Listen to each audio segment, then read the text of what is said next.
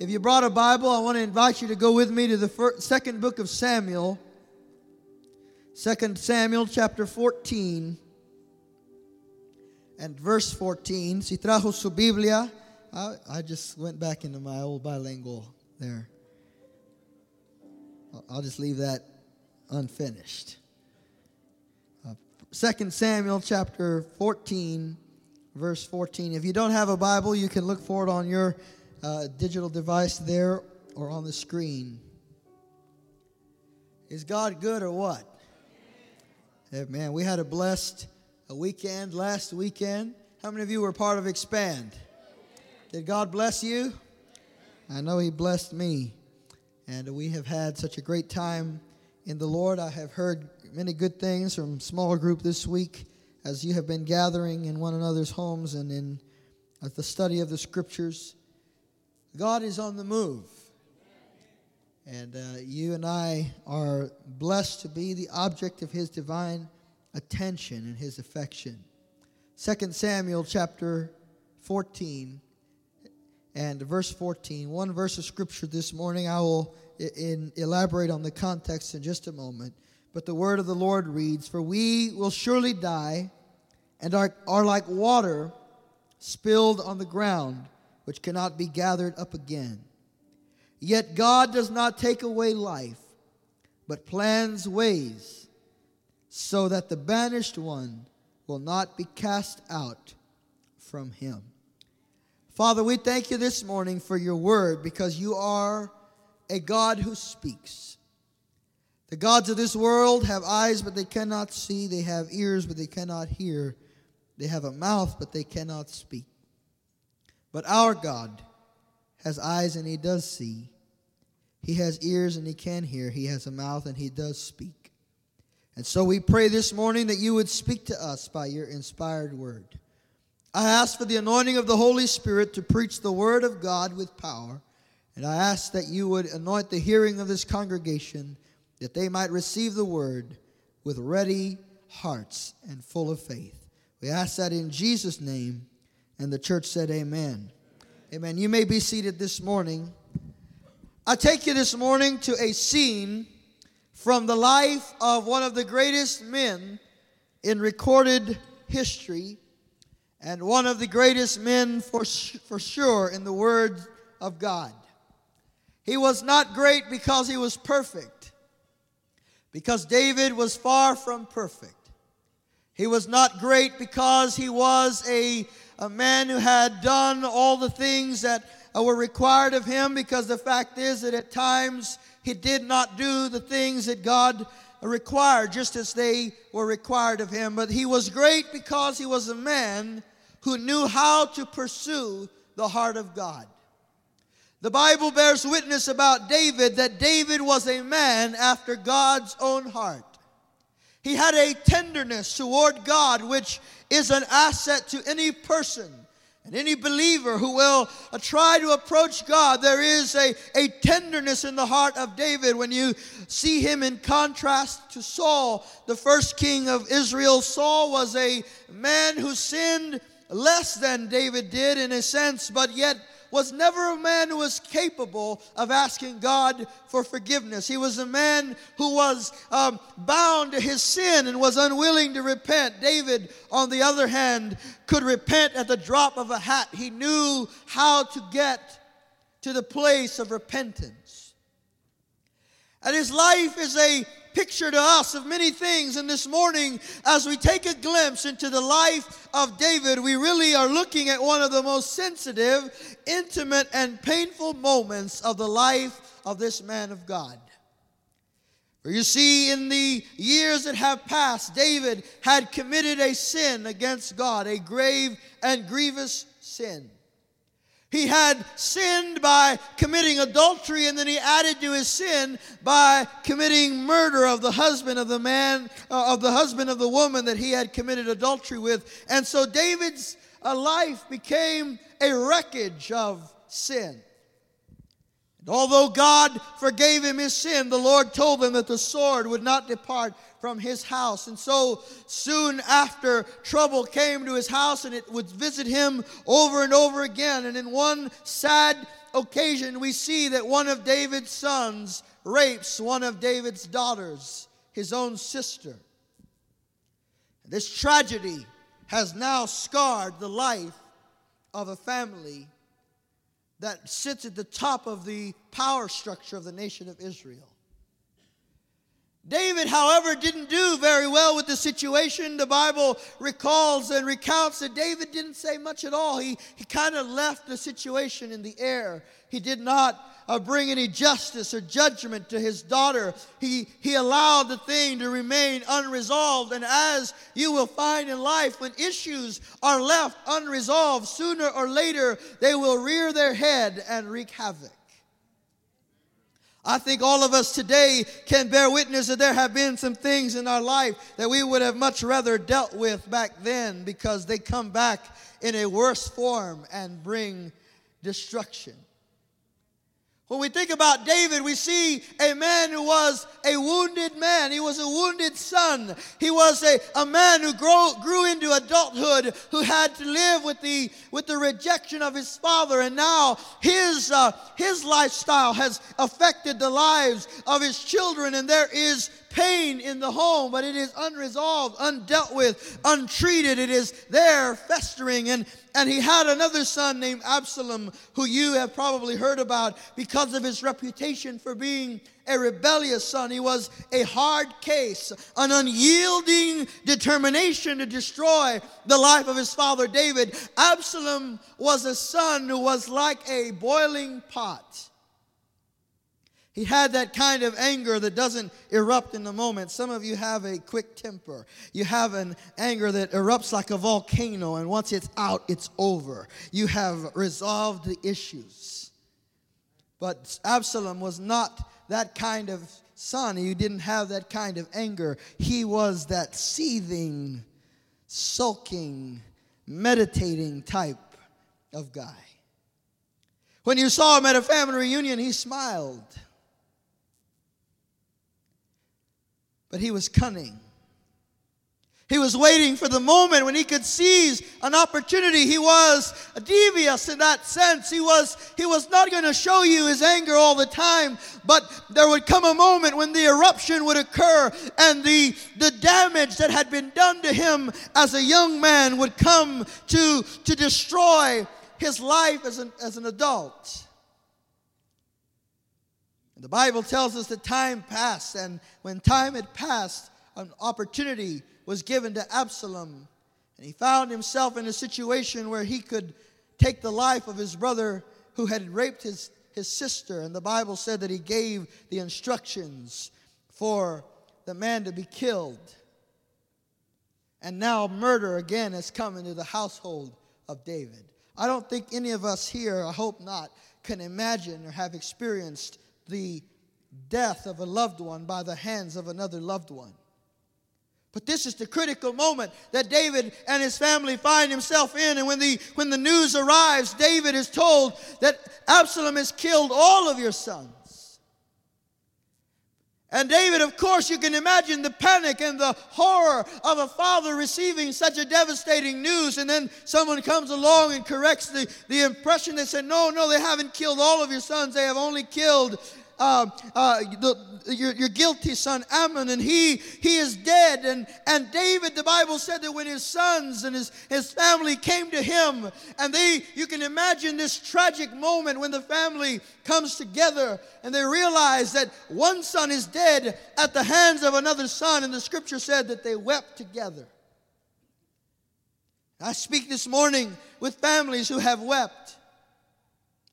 There have been moments when you have wept together. Perhaps you have wept in moments of tragedy, moments of crisis, moments of trouble, moments when there has been betrayal and brokenness that has been introduced into your family life. And we realize that we don't live in a perfect world where there are always easy going things, but rather we live in a world that is damaged, that is hurtful. And we find out that hurt people hurt people.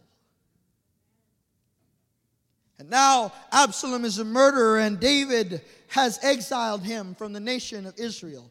Absalom goes to take refuge in another land, the land of another king. It is so sad when the king's kids go find refuge in a foreign land.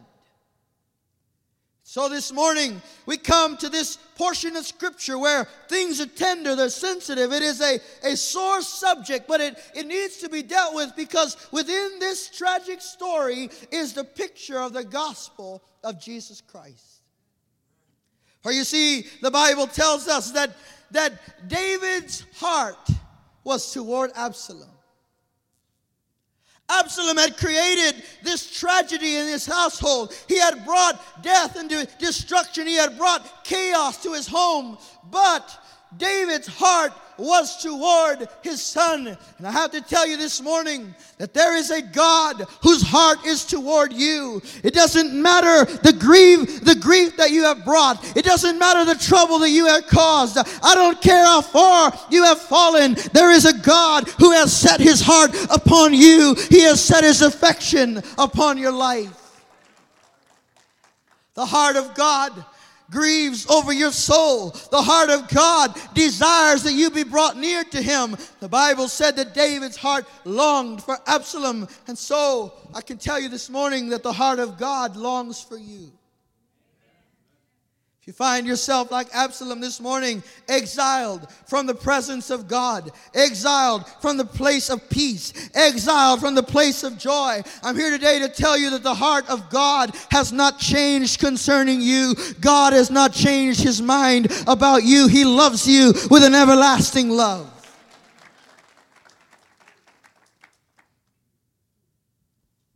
So, a woman comes into the picture. The Bible calls her a wise woman. Any wise women here today? That's what I thought. A wise woman came to David, and this woman, I believe, is a picture of the church. Because she had a ministry. Her ministry was the ministry of reconciliation. We see her here performing the ministry of bridge building. She becomes the bridge maker between David and Absalom, just as the church in our day has been called by God to be a bridge builder to the world, to be a place that says, Hey, I know a way for you to be reconciled to God. Oh, church, you and I must be about this business of reconciliation because you see, the world cannot be reconciled to God through City Hall. It can't be reconciled to God through the university. It can't be reconciled to God through Hollywood. The reconciliation and the ministry has been given to you and I, the body of the Lord Jesus Christ. She comes to David and she was a wise woman and she said, Oh, king, I have a case to bring before you. She says, I have two sons, and uh, uh, they got in a fight. And when they were striving out in the field, one killed the other. We had a funeral, and I had to bury my son, and this was a tragedy, but now the rest of the family wants to kill the son that killed my son. And, and King, here's the thing if if they kill my son, then I will have two dead sons. And I would rather have a son who's a murderer than a dead son. As I was preparing this message this week, I, I, was really ready, ready to go in a different direction. And the Lord said, Here's what I want you to say. I said, Lord, I don't, I don't really like this sermon. Uh, it, it doesn't preach as much. He said, Isaac, I want my people to know that this is a family thing. I'm concerned about their families.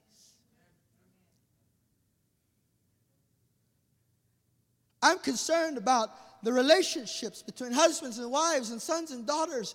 And you see, friend, the last promise of the Old Testament is that the hearts of the fathers will be returned to the sons. What does God say in wrapping up the whole Old Testament? He says, I'm going to bring the family together.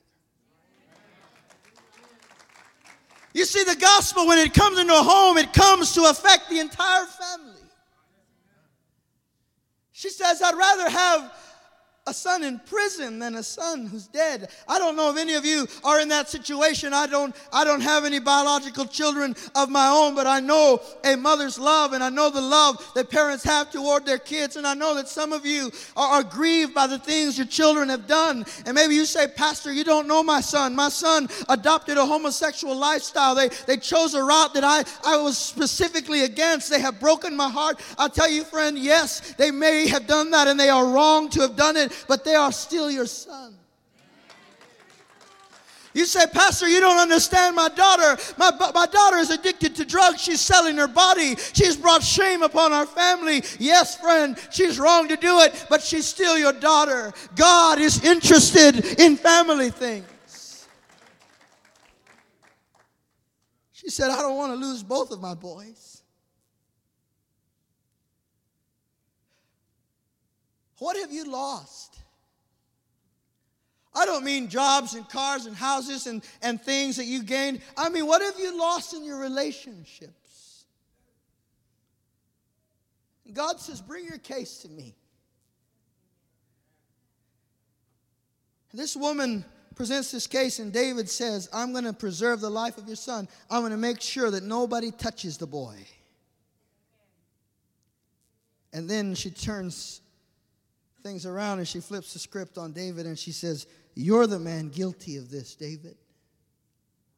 Because you have a son that you have exiled. And she reminds him that his heart is toward this boy. Now, I haven't come today to tell you how cool and awesome Absalom is because the only thing good the Bible has to say about Absalom was that he was good looking and that his hair, when he grew his hair for a year and he cut it, it weighed more than three and a half pounds. But that's the only good thing the Bible has to say about him. He was a, a scoundrel, but he was David's son. He is now a murderer. He'll soon be a usurper of the throne, but he was still David's son. And so I want you to note the words of this woman because they must be the words of the church in our generation. First, she says to David, she says, David, I want you to understand this, first of all, King, that we will all die. She said, David, there is a clock running on your relationship with that boy. And if you don't reconcile, the day will come when you will die and this business will be unsettled. This, my friends, is the first word God gave to us as a church in 2017, and He reiterates it again and again. You don't have all the time in the world. If you're going to make things right, make them right today. If you're going to seek God, seek God today. If you're going to forgive, forgive today. If you're going to reconcile, this is the day to do it. Because you don't have forever. You may have walked out of your mama's house mad, upset. You are you said, I'll never come back. You packed up your kids and you went and you got in your car and you slammed the door and you left a you left a, a, a smoke of ruin in that house and you said, I'll never be back in there. And God says, You better go back before you have to visit her in a coffin, son. You don't have all that time. You don't have time to waste. You don't have time to lose. There is a, a time, a clock that is ticking. Time is passing speedily ahead, and today is all you've got. So you messed up, so you ruined. So, so you said the wrong words. So you said the right words in the wrong way. Make it right today because time is passing. She said, We will all die, David. And then, then she brought this second thing to his mind, and she says, And after, and as a matter of fact, not only that, but God is not a respecter of persons. What does that mean, preacher? That means that God doesn't show favoritism. You see, in most cases, if a man came down the aisle this morning dressed in a suit and tie and he said, I want to give my life to Christ, we would say, Thank you, Lord. There's a celebration going on in heaven. But if another man came down the aisle who did not look the part, who did not look like he had been in church ever once before that moment, we would second guess whether or not God could forgive that guy. But you see, she said, David, God is not a respecter of persons. God doesn't forgive one and not forgive another. He is a God of grace and mercy toward all who will come to him. He does not pick and choose who he loves, who he'll forget, or who he'll forgive. You see, God's love is not like our love. Say amen, somebody. Our love is conditional. I'll love you if, I'll love you when. And God's love is not conditional. God's love is not an if kind of love. For God so loved the world that he gave his only begotten Son, so that whosoever believes in him will not perish, but have everlasting life. Oh, you can be sweet and you can be kind and you can be lovey to the right people. And to others you're cold and frigid. Not God. God smiles at his friend and he smiles at his enemy. Our God does not show partiality. He is, he is a God who is willing, the Bible said, in fact, ready to receive those who will come to him. What is she saying? She's saying, David, God is not a respecter of persons. In other words, David, do you remember your sin? Do you remember that you you stayed home when you should have gone to war? Mistake number 1, guys, you better go to war. David stayed home when he should have gone to war, and while he's out there on the rooftop, he looks over and he sees a woman bathing, and he starts imagining what he might do. And so he, he has her brought over, and the man of God commits adultery. And then uh, she sends him a little text message. Ding. He checks his messages and says, David, I'm pregnant. Delete, delete, delete.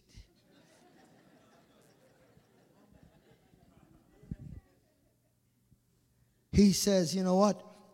Call her husband Uriah. He's out there in the war. He's doing what a real man should do. And, and bring him over, bring him over here. And he says, Oh, Uriah, you know, you've been working so hard. I want you to spend some time on furlough. Go enjoy that beautiful little wife of yours. And the fact is that Uriah was a better man than David because Uriah said, No, sir. As long as my men are on the battlefield, I'm going to be, I'm going to sleep on the porch and his plot didn't work. And so now there's no way to cover up his sin. So he says, Uriah, come here before you go back to, to war. Let me write you a little note for the general Joab. And he writes a note and he hands it to Uriah, not knowing Uriah carries his death sentence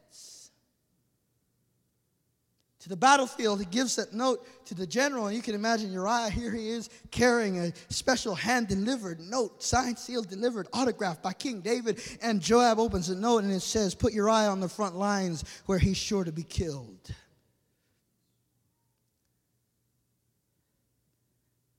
And now he's guilty of adultery and murder. The Bible said that sin, when it is conceived, brings forth death. Conviction falls upon this man. David, who knew how to reach the heart of God, he falls on his face and he begins to cry out and he says, Create in me a clean heart, O God, and renew a right spirit within me. Do not cast me away from your presence and take not thy Holy Spirit from me. And he begins to repent. He was a repenter extraordinaire. And the Bible said that God forgave him. And so the woman said, David, do you remember that God forgave you? This boy it's no different. Oh, how easy it is to whitewash our own crimes and uphold someone else's. We will pardon ourselves in a second and, and crucify anyone else. Oh boy, it's getting quiet in here this morning. I think about a man, he was a hardcore, dyed in the wool Republican.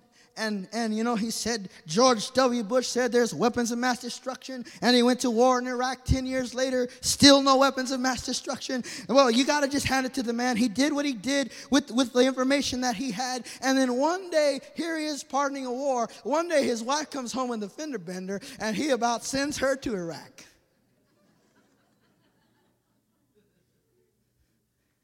Loses it. Because it's so easy to, to whitewash the things we're okay with and try to hold up the things that we're not okay with. But she said, David, God's not a partial God. He doesn't show favoritism to one and ignore the other. He is a God of grace. And so, friend, I'm here today to tell you it doesn't matter where you've been or where you have fallen or how, how low you have gone. Jesus Christ is your Savior. He's the only one that can save.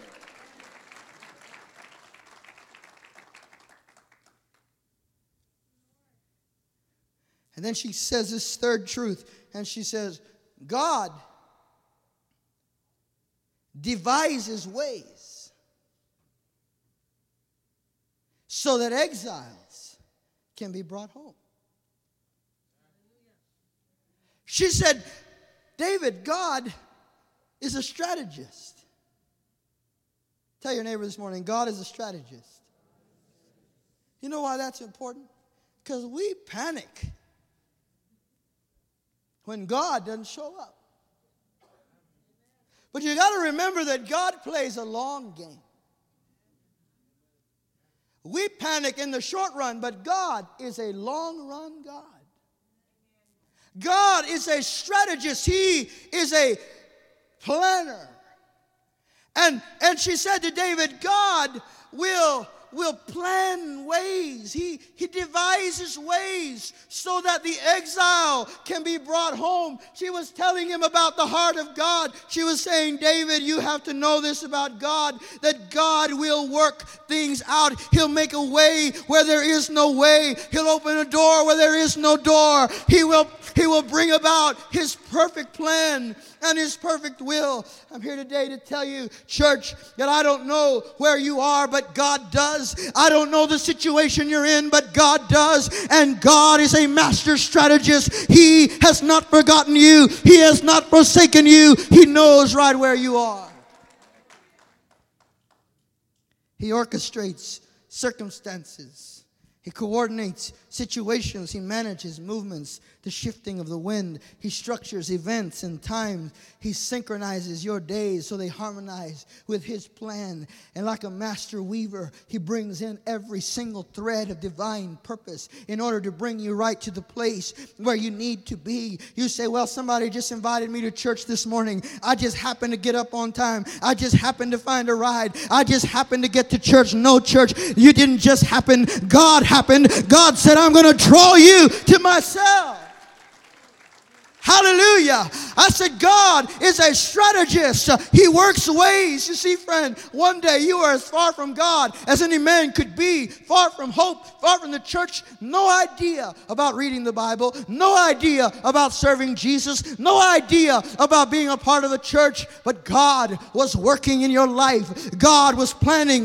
God was strategizing. God was orchestrating. And look where you are now, right dead spot in the middle of the plan of an almighty Almighty God. Come on, somebody, give God praise because He devises means.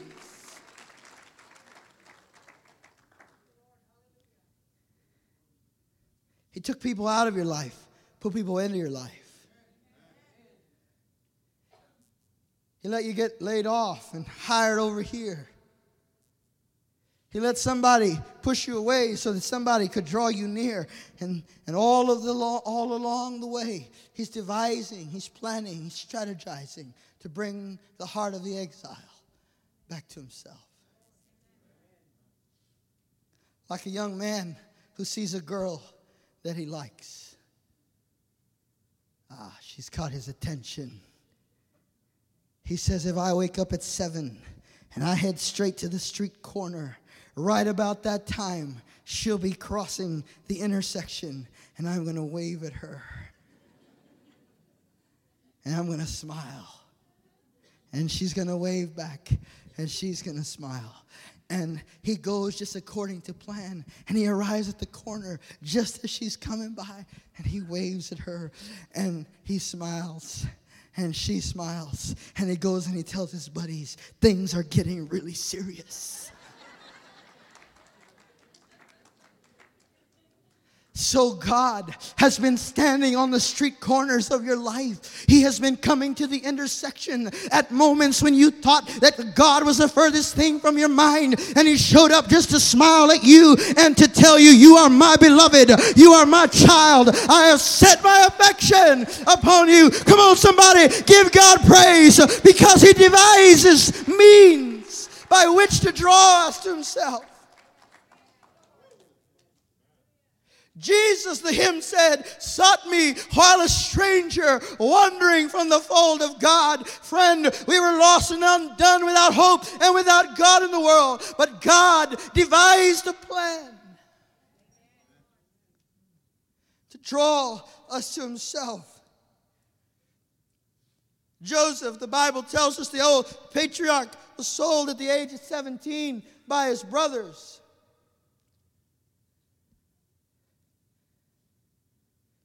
Sold into slavery. 13 years he lived not knowing if his father lived or died. Living with the memory of the fact that he had been betrayed by his kin. The Bible said that when the Jews see Jesus in the end times and they will see the scars in his hands, they will ask him, Who wounded you? And he will say, I was wounded in the house of my friends. Joseph was wounded in the house of his own brothers.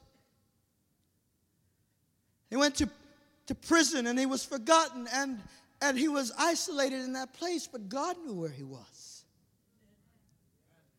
And in a moment, God brings him out of the pit and he puts him in the palace and he makes him the second in command over all of Egypt. And he stewards the nation of Israel of Egypt through prosperity so that they'll have enough food left over when seven years of famine come. And lo and behold, the famine arrives with fierceness and wrath, and there come his brothers. Why am I preaching this sermon this morning? I don't know, but I have a I have a hunch in my spirit that God is about to bring some people into your life you don't think you want to see again.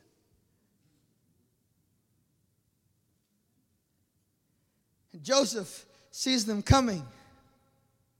Through a long and protracted story, we find that Joseph finally reveals himself to his brothers and he says, Hey, I'm the guy you sold into slavery. And half scared and half remorse, they fall on their knees and they say, Joseph, forgive us. We have sinned against you. And Joseph says, Don't worry about it. Not, not a hint of, of, of resentment, not a hint of, of, uh, uh, of uh, revenge. He just said, Don't worry about it, guys.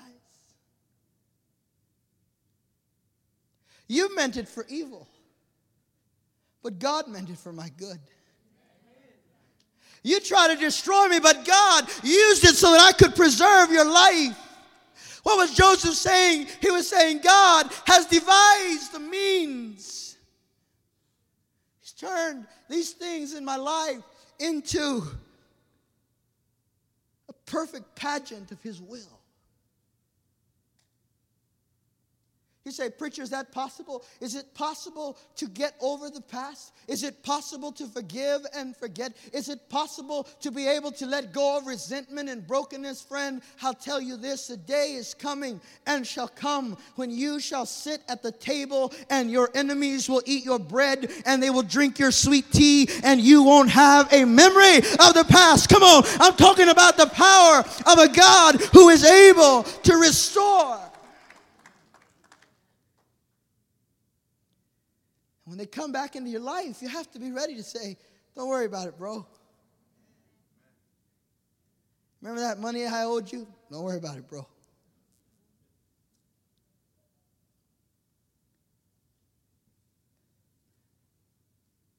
In the Garden of Eden, Adam and Eve went astray.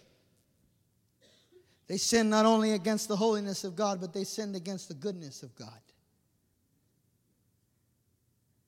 And they led the whole world into sin and the fall and its devastating consequences, consequences which we know to this day. But the moment that they walked out of the garden, God was devising a plan. He brought about a family called the Israelites, out of whom the Messiah would come. And he preserved them for 2,000 years of world history. And then in a little city called Bethlehem, Jesus Christ was born. God was devising a plan. And for 30 years, he lived in relative obscurity. Nobody knew the Son of God was walking upon the earth, but God was devising a plan. He ministered for three years with power, with miracles, with signs and wonders. Out of his mouth came words of authority and life such as the world had never known because God was devising a plan. And then the perfect and innocent Son of God named Jesus was put to death on a cross by the testimony of those who lied concerning who he was and his character. But God was devising a plan. And he wept in the Garden of Gethsemane and he prayed, God, not my will, but thy will be done. Because God was devising a plan. They nailed him to a cross. And upon that cross, the sinless, perfect Son of God offered up a ransom for the sinners and the guilt of all of the world because God was devising a plan. And then he hung his head in lowly sorrow and he gave up his ghost and the Son of God died. But God was devising a plan. One day, two days, three days had passed. The sin of the world had been dealt with, but the Messiah was dead. But don't you dare forget, God was devising a plan. And early Sunday morning, the Son of the living God arose with power and with great glory because God was devising a plan. Hallelujah. What a Savior.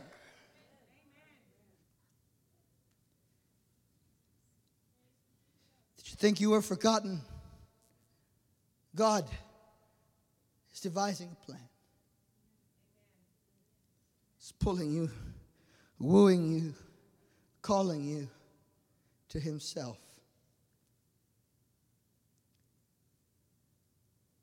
How far would God go to reach you? He'll go to the end of the world and beyond.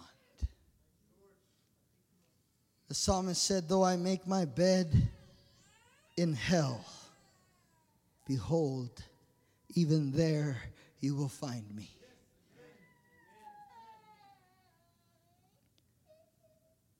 I close with this question today Do you have any exiles? Are there some people in your life whom you have exiled in your heart? It may be a son, a daughter, it may be a grandchild, it may be a husband or a wife. You smile at them. You greet them when you see them pass. But in your heart, you have shut them out. Maybe because they did you wrong and they were wrong to do it. Maybe because they hurt you in a way that was so personal, so sensitive.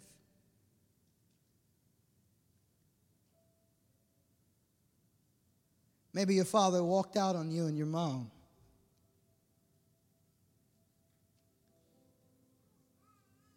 Maybe your mom walked out on you and your dad. Maybe they said, I'll never leave you, and they left. They said, I'll always love you, and their love came to an end. And tonight, God has sent, sent, today, God has sent a spokesman to tell you God is no respecter of persons. you have to let them go. Because you see, forgiveness is not about them, it's about you. As long as you hold a grudge, you can't move on. Some of you have a grudge against a dead guy. They've been in the grave 5, 10, 15 years. You still haven't let it go. And God says, I have devised a plan for you to move on and to move But you're going to have to let this go. And I'm going to give you the grace to do it. Maybe your son or daughter can't come home until you say, Come on back. And I understand that sometimes we don't want to condone the things they've done, and we don't want to seem to affirm the crimes they've committed against us or against the community. But, church, God will deal with that. He's your son. He's your daughter. She's your daughter. He's your husband. She's your wife.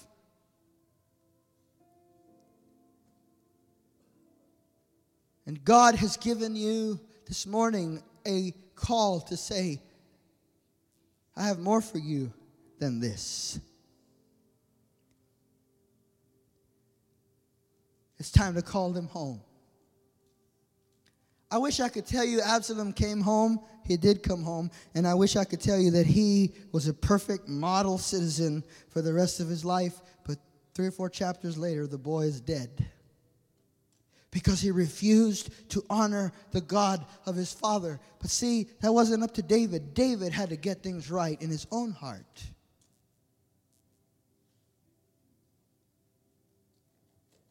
And when you do that, it liberates you to receive all the heart of God.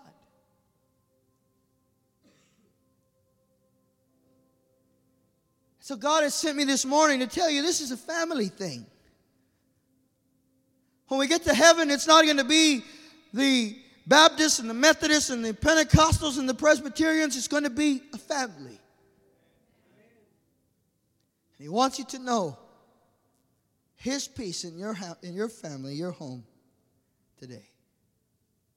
Right where you are sitting, would you just bow your heads with me, please? Almighty God. Your kids have come into your house today, carrying baggage, wounds from members of our own families. And if someone asked us, Who wounded you? we would have to say, I was wounded in the house of my friends.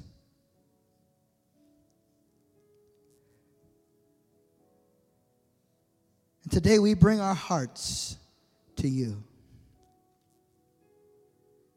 And we say, You are the restorer of all things. I ask that the cloud of glory would fall into this house and bring freedom and bring healing and I pray that the grace to forgive would be abundant in this place. And we celebrate the fact that our God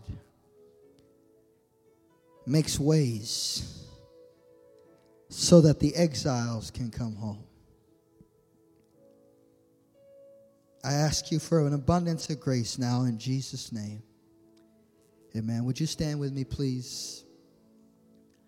I know God has spoken to many of you this morning. I want to make this invitation to you. If you say, Pastor Isaac, I'm an exile from God, I'm far from God in my heart, and I want to come home today. I want you just to leave your pew. You know you want to come home. You come home right now. He stands ready to receive you. I want to pray with you right up here. If you if that's you, you say, Pastor, that's me. I need to get things right with God today. Don't think twice about it. Your father's calling you home. Yes, sir. Come on. Come on. I see you back there. Come on. Hallelujah. Jesus stands ready to receive you. Elders, would you come? Sister Christina, would you come, please? Anyone else? The great homecoming call is being made right now. Come on. The Father's ready to receive you. Doesn't matter where you've been, doesn't matter how you've fallen. He says, I love you. I want you home. Elders, would you pray with these who've come, please? Come on, keep coming.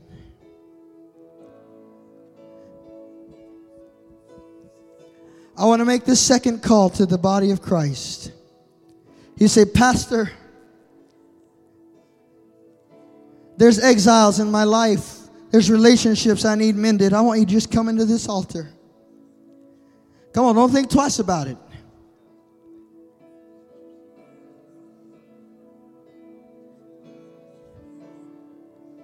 Just bring it to Jesus. That's the first step. I don't care who did wrong. Maybe it was you, maybe it was them. Doesn't matter. What God is interested is healing. You say, I need to forgive somebody. Come on. God will give you the grace to forgive.